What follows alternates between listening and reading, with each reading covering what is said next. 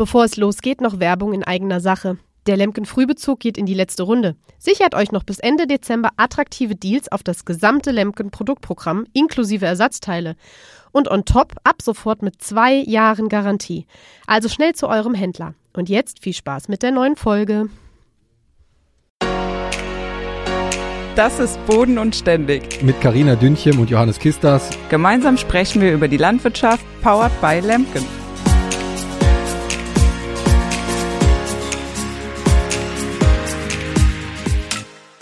Hallo und herzlich willkommen zu einer neuen Podcast-Folge Boden und Ständig mit mir und Johannes. Und mit Stefan. Stefan, hallo, dass du und schön, dass du heute hier bist. Und ja, ich würde sagen, wir steigen direkt mal ein. Wenn wir grillen würden, würdest du dann lieber eine Bratwurst oder ein äh, Kotelett essen? Ich würde erst das Kotelett essen und anschließend eine Käsewurst. Eine Käsewurst, ah, ja, so Oh, eine Käsewurst Finesse ist auch noch. immer gut. Ja, Und was gibt's dazu? Bier oder Wein? Auf jeden Fall Bier. Sehr gut. das klingt sehr vernünftig, ja. Ja, Stefan, ähm, vielleicht kannst du dich einfach mal kurz vorstellen. Du bist ja ein Kollege von mir, nur nochmal für die Zuhörer. Also Stefan arbeitet auch bei Lemken und ich würde sagen, du kannst dich am besten einfach mal kurz vorstellen, was du so bei Lemken machst. Ja, hallo zusammen. Vielen Dank, dass ich hier sein darf. Schön, dass wir uns über so spannende Themen unterhalten können. Ja, ganz kurz zu meiner Person, Stefan Haverkamp. Ich ähm, arbeite seit 2016 bei Lemken. Ich habe vorher Maschinenbau studiert. Ich bin auf einem landwirtschaftlichen Betrieb groß geworden, also kenne sowohl die Viehwirtschaft als auch die Ackerwirtschaft aus ja, den, von den Kindesbeinen an und ähm, habe mich dann recht schnell auch dafür entschieden, in der Landwirtschaft, Landtechnik weiter arbeiten zu wollen. Ich habe zunächst eine Ausbildung zum Industriemechaniker gemacht bei der Firma Klaas in Hasewinkel, habe anschließend dort mein Bachelorstudium absolviert und habe dort Maschinenbau mit der Fachrichtung Landtechnik studiert und bin anschließend zur Masterarbeit zu Lemken gewechselt und bin dann, wie man so schön sagt, hier dann hängen geblieben und bin seinerzeit auch in der Vorentwicklung eingestiegen. Vorentwicklung ist eine Abteilung, die es zu der Zeit noch nicht gab. Ich bin der erste äh, Ingenieur gewesen, der als reiner Vorentwickler eingestellt worden ist. Und ja, seitdem baue ich die Vorentwicklung mit auf. Ähm, das Team wächst stetig und ja, ergänze die, die Gesamtentwicklung dadurch mit ähm, einem Team, wo wir uns mit Themen beschäftigen können, die halt über Serienentwicklung hinausgehen. Vielleicht einmal, um das ein bisschen voneinander abzugrenzen. Also grundsätzlich versuchen wir natürlich die Arbeit unserer Kunden zu erleichtern. Also der Landwirt möchte seinen Acker bestellen und wir liefern die Technik dafür. Aber ja, durch unterschiedlichste Faktoren, sei es durch Änderungen im Klima, aber auch durch ähm, politische Einflüsse, verändern sich die Anforderungen halt stetig. Und die Aufgabe der Entwicklung ist es, auf diese Anforderungen immer wieder einzugehen und Technik zur Verfügung zu stellen, dass der Landwirt seine Arbeit bestmöglich umsetzen kann. Zum einen gibt es halt immer technologische Fortschritte, sodass sich Produkte verändern können, aber wie gesagt halt auch ja, Änderungen der Rahmenbedingungen, wie gesagt Klima, Politik und Co., sodass wir da auch immer wieder auf unsere Produkte verändern müssen und dann auf die Anforderungen eingehen müssen. Ja, das ist ja ein super spannendes Thema. Jeder, der vielleicht auch schon mal eine Werksführung bei Lemken gemacht hat oder vielleicht irgendwann mal eine machen wird. Ich habe es ja auch schon zweimal, glaube ich, mitgemacht. Super spannend übrigens zu empfehlen. Und ähm, ja, dann sitzt du quasi in dem geheimen Gebäude, wo niemand hin darf, was natürlich eigentlich auch das Spannendste ist, weil ja, was man nicht darf, da möchte man ja eigentlich auch am liebsten mal gucken, was da los ist. Das heißt, du kannst uns ja auch eigentlich gar nicht so genau erzählen, was hinter den Wänden da vor sich geht. Ja, ganz genau. In dem Gebäude sitze ich auch, das ist richtig, unser Entwicklungszentrum. Dort ja, findet die gesamte Entwicklung statt. Dort werden Prototypen aufgebaut. Und ich kann jetzt leider nicht aus dem Nähkästchen plaudern, was dort alles passiert. Schade. Wir hätten gerne auf der Agritechnica auch wieder Neuheiten vorgestellt. Da müssen sich ja jetzt alle Interessierten leider noch ein wenig gedulden. Aber ganz genau, in dem Gebäude sitze ich und ja, da passieren viele spannende Dinge. Das glaube ich sofort. Aber was mich mal interessieren würde, so als Laie, inwiefern geht denn so eine Entwicklung voran? Also hat da einer eine Idee und sagt, hey, das probieren wir mal aus? Oder durch welche Einflüsse, sage ich mal, äh, nimmt die Entwicklung überhaupt seinen Lauf? Sowohl als auch. Also auch Ideen aus der eigenen Mannschaft werden umgesetzt. Also wenn, auch wenn du jetzt eine gute Idee hast, kannst du mich gerne ansprechen. Dann schauen wir, ob das für uns was sein kann. Und ja, im einfachsten Fall, wir haben heute noch ein kleines Projekt besprochen, sagen wir dann, okay, was haben wir zu tun? Wie müssen wir es umsetzen? Setzen uns zusammen, schreiben auf, was wir brauchen. Und bei dem Thema, was wir heute besprochen haben, werden wir übernächste Woche schon aufs Feld fahren und ähm, schon erste Einsätze ja, durchführen, um zu schauen, funktioniert das so, was wir uns uns da überlegt haben oder nicht und schauen dann halt, ob das für den Kunden umsetzbar ist oder nicht. Auf der anderen Seite kommen aber genauso auch vom, vom Kunden direkt, also über Service, über den Vertrieb, Anforderungen, dass man halt merkt, okay, im Markt, ähm, ja, es hat sich jetzt irgendwas verändert. Beispielsweise der chemische Pflanzenschutz, da, da gibt es ja auch gesetzlich viele Änderungen, sodass wir dann auch vielleicht zum Beispiel mehr in Richtung mechanischen Pflanzenschutz denken müssen, sodass da dann auch wieder ja, andere Anforderungen kommen und wir dann Maschinen anpassen müssen. Aber wie kommen denn zum Beispiel Anforderungen, die du jetzt in der, in der Vorentwicklung sind ja, behandelt ihr ja oft Themen, die, wo quasi unsere Vertriebsmannschaft und auch der Endkunde noch gar nicht so die Sachen auf dem Schirm hat. Wie kommt ihr denn auf solche Ideen oder arbeitet ihr da mit Universitäten zusammen oder mit äh, anderen Forschungseinrichtungen, sodass ihr da die Themen quasi schon auf dem Tableau habt, die in Anführungszeichen der Markt und oder der Vertrieb und der Endkunde noch gar nicht überhaupt auf dem Schirm haben? Wie kommt ihr auf sowas? Ja, ist eine sehr spannende Frage. Ich erzähle dann häufig einen Spruch von Henry Ford. Wir müssen schauen, dass wir den Leuten nicht schnellere Pferde entwickeln, sondern irgendwann das Auto dorthin stellen. Das kommt auch aus unterschiedlichen Richtungen. Ähm, das ist immer eine Frage der Anforderungssammlung. Also wenn wir Anforderungen gesammelt haben, dann müssen wir halt überlegen, wie können wir das umsetzen. Wenn wir jetzt nur unseren Endkunden fragen würden, wie stellst du dir den Grober der Zukunft vor, dann wird es halt ein schnelleres Pferd werden, vermutlich. Natürlich haben wir auch Kunden, die einen etwas einen weiteren Blick haben, mit denen wir auch in der Entwicklung enger zusammenarbeiten, von, von denen wir Input bekommen für neue Entwicklungen. Aber letztendlich auch hängt es an, an, an jedem Entwickler, der im Entwicklungswerk sitzt, dass er sagt, ich habe da eine Idee, wir könnten doch nochmal unser Produkt ganz anders gestalten, eine ganz neue Art und Weise mit reinbringen und lass uns das einfach mal ausprobieren. Und es kann dann auch sein, dass wir was aufbauen, ausprobieren und merken, es funktioniert nicht und es wird dann der Endkunde nie zu sehen bekommen. Also bei euch ist es schon so, dass ihr dann, sorry, dass ich die unterbreche, aber bei euch ist es so, dass schon es wird dann versucht, was aufzubauen oder ihr baut was auf und dann wird das ausprobiert. Wenn es nicht funktioniert, dann verschwindet das unter Umständen wieder irgendwo in der Schublade. Ansonsten wird die Idee weiterverfolgt. Bei euch ist viel so Try and Error quasi. Genau, auch, ja. Aber nicht nur in der Vorentwicklung, ja, auch ja. in der Entwicklung an sich, genau. Es kann sein, dass dann auch Dinge funktionieren, aber beispielsweise für den Markt einfach noch zu teuer sind. Ich sag mal, wenn man in, in, in Richtung Automatisierung denkt oder ja, in Richtung Sensorik, Steuerungstechnik, da gibt's dann vielleicht vieles, wo man denkt, Mensch, in der Automobilindustrie wird da doch schon so viel an Sensorik eingesetzt. Da arbeiten wir mit ganz anderen Stückzahlen in der Automobilindustrie und wenn wir für unsere Geräte dann was kaufen wollen, dann ist der Sensor an sich einfach viel zu teuer. Und wenn wir da ein Produkt daraus generieren würden, wäre es für den Endkunden zu teuer, sodass es dann auch sein kann, dass wir sagen, okay, das funktioniert zwar so, ist aber kommerziell einfach nicht umsetzbar. Also es ist für den Endkunden zu teuer. Dann verschwindet sowas auch erstmal wieder in der Schublade, bis sich dann vielleicht neue Möglichkeiten oder vielleicht auch andere Anforderungen ergeben. Würdest du sagen, dass man da oft irgendwie in der Sackgasse dann irgendwie vielleicht auch stecken bleibt, dass man sagt so, ja, man hat die Idee, aber dann scheitert es eben an der Umsetzung oder an den Kosten oder so? Oder sagst, würdest du eher sagen, wir kriegen eigentlich immer irgendwie dann eine Lösung hin? Was überwiegt da? Gerade in der Vorentwicklung ist es schon häufiger der Fall, dass Ideen nicht bis in den Markt kommen. Ja. Entweder einfach, weil es nicht funktioniert mhm. und aber auch immer wieder, weil es zu teuer wird. Mhm. Das muss man schon so sagen. Also das ist immer der Zwiespalt. Was ist der Kunde nachher bereit zu zahlen für, für das, was ich ihm anbiete? Das ist immer ein ganz großes Thema. Mhm. Also bei euch in der Vorentwicklung ist ja quasi auch, also da habt ihr ja nicht die Anforderungen, so wie jetzt in der normalen, ich sag mal, in der normalen Entwicklung ist ja so, wird ja im Vorhinein ein Preis definiert, so teuer soll das Produkt ungefähr werden, so ein Zielpreis und da muss sich dann der Entwickler irgendwie einordnen, sag ich mal. Und bei euch ist ja quasi, ihr habt erstmal nur ein Projekt und dann sag mal, habt ihr ja keinen Zielpreis, weil der Projekt ja noch nicht marktreif ist oder beziehungsweise der Markt noch nicht weiß, welchen Preis wäre überhaupt dafür bereit zu bezahlen oder so ist das doch dann. Genau, oder wir wissen noch nicht mehr, für welchen Markt wir gerade überhaupt entwickeln, sondern dass wir überlegen, okay, grundsätzlich stellen wir uns die Zukunft so vor und schauen, was müssen wir denn dafür umsetzen sammeln Ideen, setzen Dinge um und irgendwann kommt man dann an einen Punkt, wo man sagen muss, okay, wir haben jetzt Informationen gesammelt, wir sind jetzt schlauer geworden, aber jetzt brauchen wir dann doch irgendwo eine Marktanforderung, also müssen wissen, für welchen Markt entwickeln wir denn, weil dann doch die Märkte sehr unterschiedlich sind. Also es ist schon ja ein großer Unterschied, ob ich in der Ostukraine unterwegs bin oder im Westmünsterland. Da unterscheiden sich die Betriebe und auch entsprechend die Anforderungen, das ist ganz klar so. Ja, wo du es gerade sagst mit unterwegs sein, wie ist es denn bei euch so, wenn du jetzt in der Vorentwicklung bist und du hast gerade gesagt, ihr seid dann schon übernächste Woche wieder auf dem Feld unterwegs, seid ihr oft mit euren Geschichten und mit euren Tests auch draußen unterwegs, schon in der Praxis oder ist dann eher so die Labor, in Anführungszeichen Labor, Werkstattumgebung, wo eure Projekte getestet werden?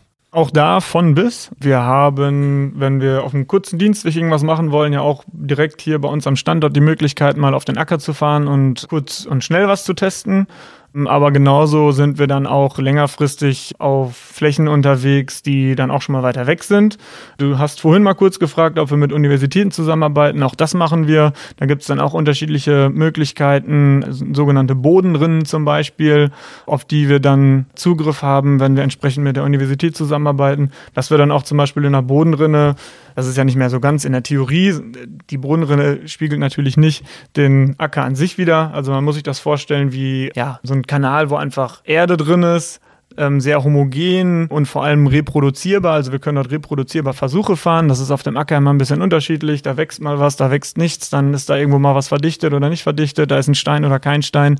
In der Bodenrinne ist das alles sehr reproduzierbar, sodass wir dann da schon mal vorbereitende Versuche fahren können, die wir dann nachher, wenn die Effekte positiv sind, die wir uns erhofften, dass wir sowas danach auf dem Acker ja, wieder gegenprüfen können. Und wie kann ich mir das vorstellen? Die Idee ist ja wahrscheinlich erstmal auf dem Papier kommt die ja zustande und dann baut ihr dann, sage ich mal, auch erstmal Modelle oder im Kleinen oder ist da direkt eine Werkstatt dabei und da wird direkt das fast fertige große oder die große Maschine dann gebaut? Wie geht das vonstatten? Man fängt in der Regel im Kleinen an. Mhm. Also beispielsweise, wenn wir jetzt was, was eine ganz neue Idee für einen Grubberzinken haben, dann würden wir erstmal einen Grubberzinken aufbauen, würden zum Beispiel mit diesem Grubberzinken dann in eine Bodenrinne gehen und mhm. schauen, mhm. das, was wir uns überlegt haben, funktioniert das denn so? Und und wenn wir dann das Gefühl haben, dass das funktioniert gut, dann fängt man an und baut auch schon mal ein größeres Gerät auf, genau. Mhm. Also dann in der Regel auch erstmal ein 3 Meter Gerät oder dann vielleicht noch größer irgendwann.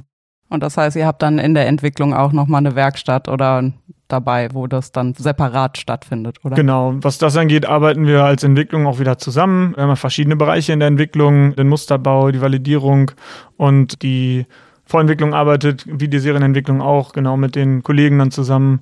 Auch wir aus der Vorentwicklung arbeiten mit den Kollegen aus der Serienentwicklung ein Stück weit zusammen, denn ähm, auch da ist ja ganz viel Wissen und Know-how, auf das wir zurückgreifen für auch die Ideen, die wir in der Vorentwicklung haben. Mhm.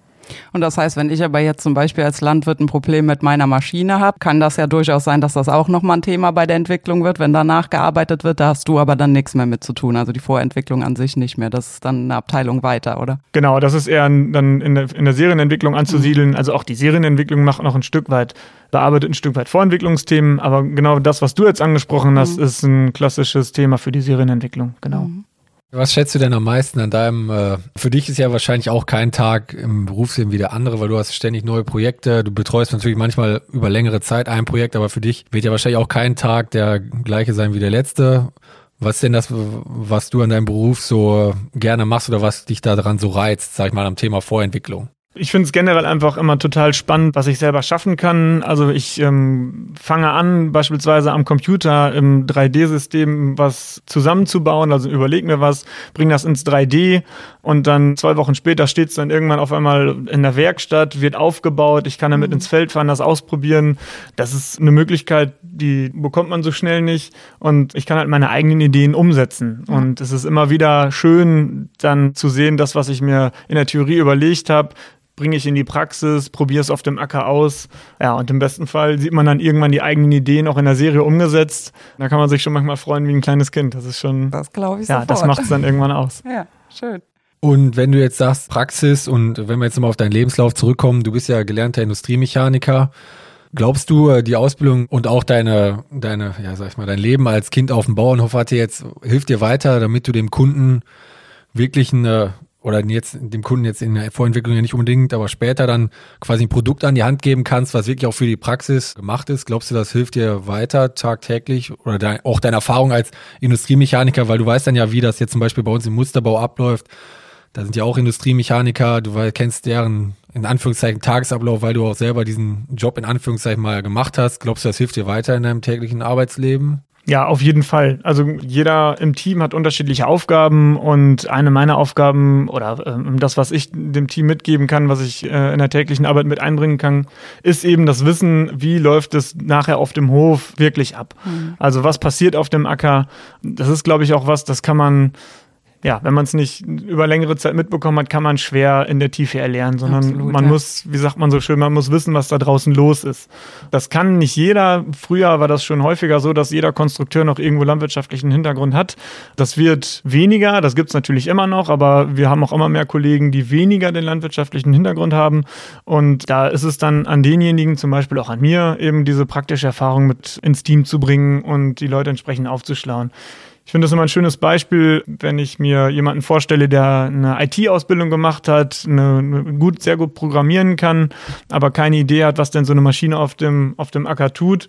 Der kann halt Dinge in der Programmiersprache umsetzen, was ich überhaupt nicht kann. Und dann liegt es aber an mir, ihm zu sagen, was denn nachher dieses Programm, was er da schreibt, tun soll. Mhm. Und ja, das, da ist es ganz wichtig und da hilft es mir natürlich extrem, dass ich schon viel auf dem Acker unterwegs war, schon als kleines Kind auf dem Acker unterwegs war und ja, will auch heute immer noch den Bezug natürlich nicht verlieren, will auch heute immer wieder auf den Acker, weil es mir auf der einen Seite Spaß macht mhm. und auf der anderen Seite aber auch genau eben wichtig ist für den Beruf, dass man den Bezug zum Kunden einfach nicht verliert. Also wenn wir das tun, generell als, als, als Firma, wenn wir den Bezug zum Kunden verlieren, dann können wir die Tore irgendwann zumachen. Dann ja. funktioniert es nicht. Ja, das wäre auch meine Frage noch gewesen. Machst du auch nebenbei tatsächlich noch ein bisschen was äh, in der Landwirtschaft, wenn du sagst, du kommst aus der Landwirtschaft? ist ja leider oft so, dass man dann auch, ja, oder was heißt leider, ne? Viele immer auch irgendwie noch hängen bleiben und dann nebenbei noch ein bisschen in der Landwirtschaft weiterarbeiten. Ja, ganz genau. Also das mache ich immer noch, nach wie vor. Das ist dann leider in, im Berufsleben nicht mehr so möglich, so ja. viel auf dem Acker zu sein, wie man es vielleicht gerne würde. Aber genau, unser elterlicher Betrieb wird mhm. von meinem Bruder weitergeführt. Schön. Und zum Beispiel bin ich ich da dann auch häufig noch im Einsatz und unterstütze da da kommen dann auch häufig schon mal Rückfragen. Du kennst dich doch aus. Wie können wir denn dies und jenes machen? Oder überleg dir doch mal was dafür. da kriegt man dann auch schon mal Anforderungen direkt mit an die Hand gegeben. Ja, aber ist ja super gut, weil ich denke mal so, in der Praxis entstehen ja auch oft einfach dann Ideen oder wo man dann ja auch einfach sieht, hier, da muss man auch irgendwie was besser oder anders machen. Und von daher denke ich, ist das schon auch wichtig. Und das sehe ich auch, also als mit das Wichtigste an, dass dann eben Menschen wie du da sind, die dann auch sagen, hier, ich habe da noch einen Bezug zu, weil ich glaube, das ist allgemein ein Problem Problem mittlerweile in ganz vielen Sparten, also noch nicht mal in unserer Branche, sondern generell, dass eben ich oft das Gefühl habe, dass da nur noch Leute sitzen, die haben das zwar studiert und haben bestimmt auch eine super Note abgeschlossen und machen das bestimmt nicht schlecht, aber bei so vielen Dingen muss der Praxisbezug einfach da sein und das äh, denke ich ist halt hier auch absolut wichtig, weil wie du ja selber schon gesagt hast, was nützt mir einer, der der da alles super duper programmieren kann, aber gar nicht weiß, worum es eigentlich geht am Ende, ne? Ja, ganz genau. Also im Studium oder vor dem Studium kam immer so ein klassischer Spruch, ich kann jetzt berechnen, wie viel Leistung ein Traktor braucht, um zum Mond zu fliegen, aber da geht's halt nicht drum. Ne? Da muss man schon, schon wissen, wo man, muss man wissen, wo man den Fokus drauf zu legen genau, hat. Ja. Und ähm, das ist aber auch, auch wenn Kollegen kommen, die weniger landwirtschaftlichen Hintergrund haben, die müssen raus, die müssen mit auf dem Acker, die müssen sich anschauen, was sie da ja. umgesetzt haben. Und dann ist auch in der Regel eine Lernkurve erkennbar, wie man so schön sagt. Aber wenn du jetzt sagst, wir haben auch viele Kollegen natürlich auch in der Vorentwicklung oder Entwicklung, die kommen, haben um, nicht unbedingt landwirtschaftlichen Bezug. Früher war es ja so, dass viele ja, in viele Konstrukteure, die bei Lemken gearbeitet haben, auch selber aus der Landwirtschaft kamen oder vom Betrieb oder irgendwie da so reingerutscht sind über Jahrzehnte oder Jahre. Jetzt haben wir viele, die nicht mehr aus der Praxis kommen. Was reizt denn die Kollegen daran, jetzt sag ich mal, in der Landtechnikindustrie zu arbeiten? Weil es ja so, ich könnte mir vorstellen, wenn man jetzt keinen Bezug hat zur Landwirtschaft, dann gibt's könnte es unter Umständen, sag ich mal, äh, schönere Bran oder was heißt interessantere Branchen geben, wie zum Beispiel Automobilbranche oder weiß ich nicht, irgendein Tech-Startup oder weiß ich nicht was. Und was glaubst du, warum die Leute sich dann doch vielleicht für die Landwirtschaft entscheiden oder für die Landtechnik entscheiden? Das ist eine gute Frage. Ich glaube, dass der Landtechnikbereich schon sehr, sehr vielfältig ist. Und ich sag mal zum Beispiel im Vergleich zur Automobilbranche ist das Spektrum, was man bearbeiten kann, speziell jetzt bei uns in der Entwicklung oder bei uns im, in dem Industriezweig, hat man hat viel breitere Aufgaben. Also sowohl das Konstruieren als auch der Aufbau einer Werkstatt, als auch die Begleitung auf dem Feld.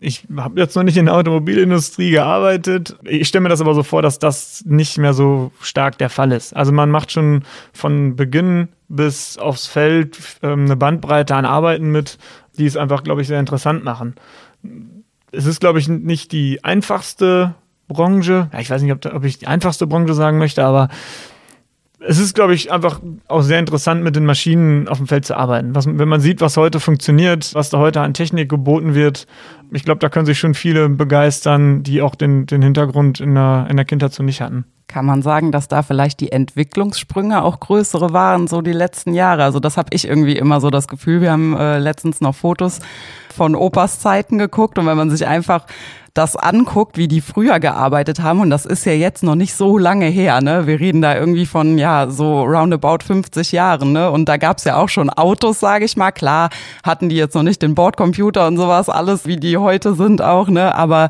ich habe immer das Gefühl für mich, dass die, die Landmaschinen und auch gerade was Traktoren und sowas angeht, dass da der Sprung irgendwie wahnsinnig groß ist. Und dann frage ich mich auch immer gleichzeitig, geht der Sprung so weiter? Also man kann sich ja immer nicht vorstellen, wo geht das eigentlich noch alles hin und kann es da noch eine Steigerung von geben? Wahrscheinlich wirst du mir jetzt Ja sagen, sonst hättest du keinen Job mehr. Ganz genau.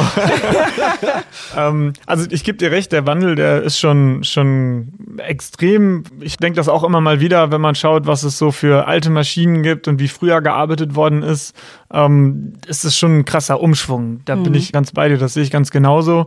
Ich glaube auch, dass wir in den nächsten zehn Jahren noch und darüber hinaus sicherlich auch noch wieder große Veränderungen sehen werden. Das wird mhm. so sein. Ich meine, heute, wenn man mal schaut in Forschungsprojekten, aber es gibt auch schon erste Firmen, die da was vorstellen in Richtung Maschinen, die dann ohne Bediener auf dem Feld unterwegs sind. Es geht immer mehr in eine Richtung der Automatisierung der Maschinen. Ich glaube, da wird noch ganz, ganz, ganz viel kommen. Und ja, im Moment ist es noch so, dass, das merken wir ja bei uns auch, dass alles noch in Richtung größer, schwerer, breiter geht, mhm. größere Arbeitsbreiten, mehr Schlagkraft. Auf der anderen Seite, zumindest in der Diskussion, sind, ist da ja auch schon, dass wir vielleicht von diesem immer größer ein bisschen wieder zurück müssen. Dass man mhm. den Vermarktungsbereichen zum Beispiel auch ja mehr wieder auf regional geht. Mhm. Und ich kann mir auch gut vorstellen, dass wir vielleicht auch was, ja, die Ackerbearbeitung an sich angeht, dass wir da ein Umdenken bekommen weil man ja auch wieder viel lernt über, wie bestelle ich denn meinen Acker, wie habe ich das früher gemacht. Dann wird auch aus politischer Sicht chemischer Pflanzenschutz immer mehr eingeschränkt. Es muss immer mehr ein Umdenken stattfinden. Es müssen die Art wie ich meinen Acker bestelle, die muss sich in, in, gewisser Weise wandeln. Wie gesagt, politisch getrieben, aber auch vielleicht durch neue Entwicklungen von Pflanzenzüchtungen. Und da kommen ja ganz viele, viele Aspekte da zusammen. Es gibt immer so ein paar Exoten, die aber dann, ich sag mal so, Biobetriebe waren früher ziemliche Exoten. Mittlerweile gibt es dann doch recht viele Biobetriebe schon wieder. Mhm. Und da wird es in der nächsten Zeit auch viel Umschwung geben. Das, das wird so sein. Und da werden wir auch unsere Technik immer wieder drauf anpassen müssen.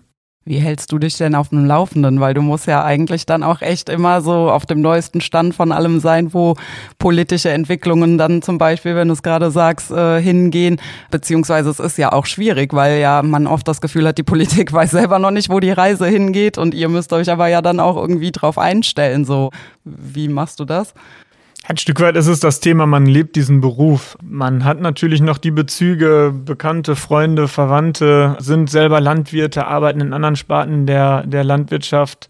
Und ähm, es gehört ein Stück weit zum täglichen Leben, dass man über verschiedenste Themen spricht. Politik genau das Gleiche natürlich, dass man da mitbekommt, was passiert, welche Regularien kommen dann neu. Selber haben wir zu Hause auch noch ein ganz kleines bisschen Landwirtschaft, sodass man da dann auch immer wieder mitbekommt, wie ja, aufreibend manchmal die, die ganzen Regularien sein können. Und ich habe, wo du die Frage gestellt hast, drüber nachgedacht und dachte, naja, so richtig aktiv informiere ich mich eigentlich nicht, das kommt mhm. so mit.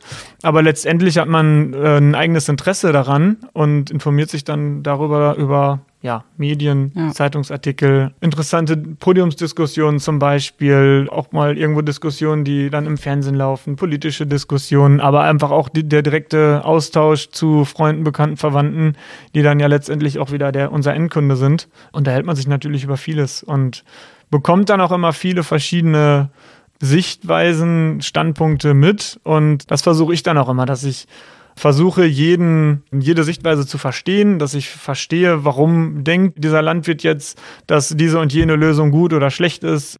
Auch politische Regularien, wo man sich im ersten Moment fragt, das kann doch nicht deren Ernst sein, versuche ich zu hinterfragen, woher kommt das denn überhaupt? Was ist der Grund für ja, so eine Meinung, das ist ein Stück weit dann auch wieder die Vorentwicklungsarbeit, dass man halt nicht aufs schnellere Pferd schaut, sondern schaut, okay, woher kommt denn überhaupt dieser Anreiz, was ändern zu wollen? Und gibt es vielleicht auch noch andere Lösungen, die zum Ziel führen können?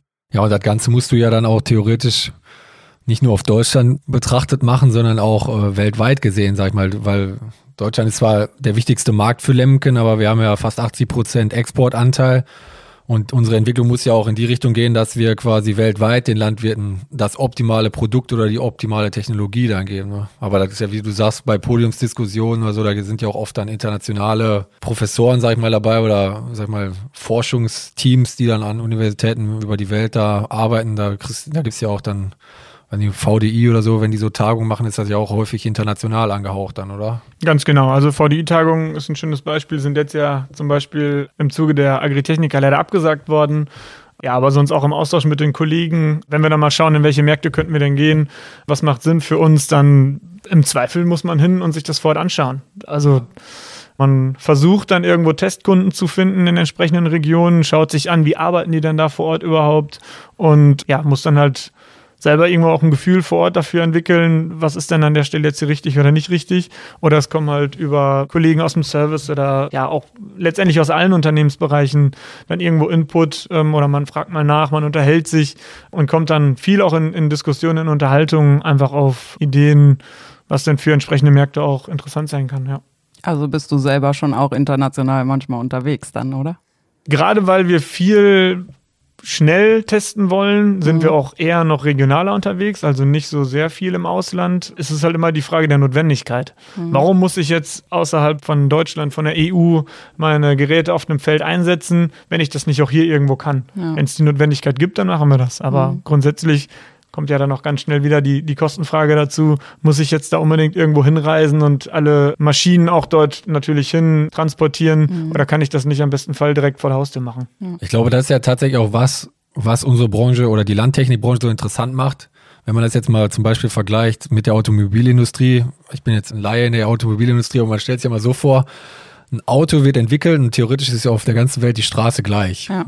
Also das Klima im Umfeld ist anders, aber wenn man jetzt sich mal einen Flug oder einen Grubber anguckt, da haben wir ja schon in der Folge mit Peter drüber gesprochen, da gibt's ja tausend unterschiedliche Böden. Ne? Dann hat man jetzt hier in, in Ostwestfalen, dann ist, funktioniert der Grubber super. Dann fährt man jetzt zu euch da nach Andernach auf die Ascheböden, auf Vulkanascheböden. Da wird's dann vielleicht schon mal schwierig. Und dann fährt man nach Südafrika auf diese Roterdeböden. Da funktioniert es dann unter Umständen gar nicht. Und da ist ja dieses, was auch die Branche dann ausmacht, dieses Spannende, weil halt kein Boden ist ja der gleiche wie der andere, auf überspitzt gesagt. Und das könnte ich mir auch vorstellen, ist für viele Leute dann, wenn die dann erstmal diesen Hintergrund haben und nicht denken, ja, der Flug ist immer der gleiche Flug, den verkaufen wir in einer Ausführung über die ganze Welt, das ist ja das, was das Ganze dann so spannend macht. Und wie du schon sagst, das ist halt auch manchmal unser Problem, was wir haben als Landtechnikfirma. Man testet die Geräte hier und muss dann halt noch gucken, der Rest der Welt muss ja auch die Geräte einsetzen können. Und das ist ja, das, wie du gerade sagst, dass wir dann auch mal ein Gerät, wenn es denn sein muss, dann auch mal irgendwie nach Südafrika hin transportieren oder auch nach Australien oder Amerika oder wo auch immer hin. Ne? Das ist ja das Spannende, genau. sag ich mal, und was auch die Branche ausmacht, wenn man denn das einmal gemerkt hat. Genau, also auf der einen Seite muss man sich die Bedingungen vor Ort anschauen und deswegen die Geräte vor Ort anschauen. Ein anderer Aspekt ist natürlich auch, äh, wenn wir jetzt hier Winter haben, dann gibt es andere Regionen der Erde, wo Sommer ist. Und wenn wir natürlich irgendwas im Sommer testen müssen, dann mhm. kann man auch mal dorthin fliegen und die Maschinen dort rüberfahren, dass man da die Maschinen testen kann. Das gibt es natürlich auch. Mhm. Wie viele Flüge kann man auch gleich oder wie viel, das fand ich in der Werksführung so interessant, wo du gesagt hast, wie viele Flüge von den Bauteilen alleine möglich wären. Ich glaube, ich, ohne mich jetzt, äh, also vielleicht, wenn jetzt einer zuhört, der es besser weiß, der kann mich gerne korrigieren. Also es waren, ich glaube, es waren äh, in Kombination von allen Bauteilen, die man, glaube ich, hat, waren es, glaube ich, über eine Million Kombinationsmöglichkeiten. Mhm.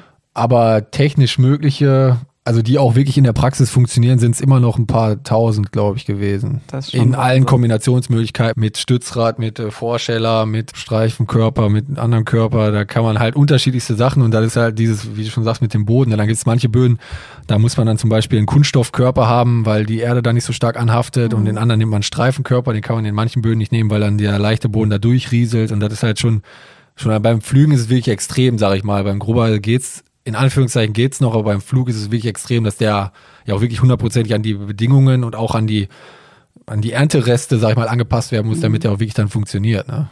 Ja, und das ist dann ja auch Wahnsinn, wenn man sich das dann überlegt. Also das hat ja auch alles irgendwann mal, wahrscheinlich vor deiner Zeit, dann aber auch mal in der Entwicklung gelegen, ne? Und wurde alles dann irgendwie mal ausprobiert. Ganz genau. Ich meine, das sind Themen, das ist, ist ein schönes Beispiel, was die Verschleißteile angeht. Das beschäftigt die Entwicklung natürlich auch immer. Mhm. Jetzt auch im Zuge der Pandemie zum Beispiel ist Materialverfügbarkeit immer wieder ein Thema. Und wenn man dann noch so ein paar exotische Materialien führt, wo ja gar nicht so viele Verschleißteile im Jahr von verkauft werden, dann ist auch manchmal wieder die Frage, können können wir das nicht einsparen oder können wir nicht das Material von dem Verschleißteil ändern? Mhm. Ähm, dann werden Verschleißteile aus, aus, einem anderen Material gefertigt und genau in die Region äh, gebracht und dort getestet. Und häufig stellt man dann doch fest, genau für die Region funktioniert ein anderes Material einfach nicht. Mhm. Oder wir haben zumindest noch kein anderes Material gefunden. Das ist schon, schon immer sehr, sehr spannend. Das ist tatsächlich so. Wir hatten ja auch da einen Kollegen in der Entwicklung, der hat sich ja hauptsächlich mit Flugverschleißteilen beschäftigt. Und wenn man sich dann vorstellt, der ist, glaube ich, dann irgendwann in den 70er Jahren bei Lemken angefangen oder in den 80er Jahren und damals gab es ja noch keine Computer, wo diese Teile simuliert werden konnten oder wie die aufgebaut sein muss, damit die Erde dann wirklich beim Flug sich hundertprozentig dreht und die Erntereste mhm. richtig eingemischt werden. Und der hat mir dann so geschieden erzählt, der ist halt dann tagelang hinter dem Flug hergelaufen und hat dann geguckt, wie dreht sich die Erde und dann sind die wieder in die Werkstatt und dann haben die das wieder quasi veränderter Teil, den Körper verändert, damit die Erde dann wieder besser abgelegt wird und der musste das halt, der ist halt wirklich den ganzen Tag hinter dem Flug hergelaufen und hat geguckt, wie die Erde sich dreht. Wahnsinn. Und heutzutage kann man ja schon viel, weißt du ja besser als ich, Stefan, viel über Simulationen dann machen, oder? Ja, am Computer. Ja, Erde simulieren ist immer noch eine große Herausforderung, ähm, aber das ist, ist, grundsätzlich schon richtig klar. Mhm. Früher hat man viel mehr aufgebaut und getestet, gerade auch was Festigkeit zum Beispiel angeht. In dem Bereich hat sich viel getan. Mhm. Früher musste man viel ausprobieren, schaut, wo hält es oder wo müssen wir noch nachbessern. Da ist man heute natürlich schon wesentlich weiter, dass man das schon mal simulieren kann und die erste Schleife in der Werkstatt sparen kann weil man es einfach schon mal simuliert hat. Das ist auf jeden Fall so.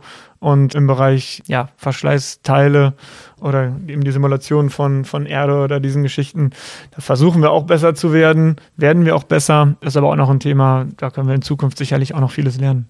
Erde simulieren heißt dann, ihr gebt dann Parameter ein, wie, ja, ich sag mal, Reibungskräfte oder so, wie jetzt zum Beispiel ein Sandboden, da ist ja dann ein bisschen Verschleiß trächtiger als ein Lössboden, sag ich mal. Und das könnt, das könnt ihr dann in euren Berechnungsprogramm eingeben und dann sozusagen simulieren, wie schnell dann so ein Verschleißteil verschleißt oder wie die Erde dann fließt oder wie muss man sich das vorstellen? Vom Prinzip genauso. Also das ist der Ansatz. Das Thema ist halt, dass die Erde, ich habe da ganz, ganz viele verschiedene Bestandteile drin und wir haben ja gerade schon drüber gesprochen, wie unterschiedlich die Böden sind. Und ähm, ja, das ist einfach schwierig. Einmal gibt es nicht den Boden, den klassischen Testboden, den hätten wir mhm. zwar alle gerne, aber den gibt es nicht. Und das zweite Thema ist einfach, dass durch die ja, Diversität, die der Boden einfach hat, ist es einfach auch total schwierig, das in einem Simulationsprogramm abzubilden. Wie gesagt, da gibt es schon Ansätze. Auch das ist zum Beispiel ein Thema, was man mit Universitäten zusammen bearbeiten kann. Und das bearbeiten wir auch mit Universitäten zusammen oder, oder Hochschulen. Da sind wir aber auch noch nicht am Ende der Fahnenstange angekommen. Da haben wir auch noch viele Möglichkeiten nach oben. Ja, Wahnsinn. Auf jeden Fall sehr interessant und sehr, sehr vielfältig, muss ich feststellen. Ja, Stefan, wenn man jetzt mal so deine, du hast ja gesagt, du bist ja schon einige Jahre bei Lemken tätig, da wird doch bestimmt schon das ein oder andere Vorentwicklungsprojekt in die Serie eingeflossen sein. Was ist denn davon dein Lieblingsprojekt? Da kann ich tatsächlich noch nicht drüber reden. Ich habe auch nicht das Lieblingsprojekt. Eigentlich sind alle Projekte wirklich sehr, sehr spannend. Wie gesagt, kann ich leider aber nicht drüber reden. Und wenn man jetzt dann, ja, dann fragen wir mal anders, was ist denn dann dein Lieblingsprojekt? Lemken-Produkt? Ähm, wenn ich mir die Produktpalette anschaue, finde ich tatsächlich den, den Flug immer noch hochspannend. Ist auch ein Gerät, wo ich als ja, kleines Kind schon mit in Berührung gekommen bin, ja, wo man so groß war, dass man Lenkrad, Kupplung, Bremse gleichzeitig bedienen konnte. Dann war auch der Flug eins der Geräte, die ich schon mit eingesetzt habe. Und ja, finde ich immer wieder faszinierend, wie ja unsere Maschinen funktionieren, dass es so funktioniert und ja, wie man die Erde bearbeitet und letztendlich dann den Acker bestellen kann, damit nachher geerntet werden kann. Finde ich immer wieder faszinierend. Ja, ja, der Flug ist tatsächlich so ein Produkt, was ja viele irgendwie, irgendwie, wo viele so eine Leidenschaft haben. Es ist ja gefühlt, gibt es ja so eine Spalte. Manche mögen ja den Flug wirklich gerne oder manche finden die Arbeit des Flügens ja schon richtig befriedigend, wenn man dann sich so umdreht und man sieht einfach alles so akkurat geflügt. Die dann finden ja schon manche Leute richtig, ja, richtig sexy, sag ich jetzt mal. und andere sagen halt, um Gottes Willen, der Flug, ne, Groban, mhm. äh, aber das finde ich, das ist ja tatsächlich, was viele Leute jetzt nicht unbedingt nur bei Lemken, sondern auch in der Branche finden ja im Flügen ihre Erfüllung dann sozusagen. Da gibt es ja, ja auch manche stimmt. Betriebe, die größer sind, wo dann auch einer die ganze Tag nur fliegt und der will auch einfach gar nichts anderes machen, weil er einfach seine Erfüllung darin gefunden hat im Flügen. Aber dann nochmal eine andere Frage. Stefan, wenn du jetzt sagst, du warst ja dann auch bei einem, bei einem großen Landtechnikhersteller, wenn man dich dann, darfst du darüber dann noch sprechen, was ist denn deine Lieblingstraktormarke? Oh, die Felgenfrage. Jetzt muss, ich, jetzt muss ich auch schon fast überlegen, ob ich das aus politischen Gründen nennen darf.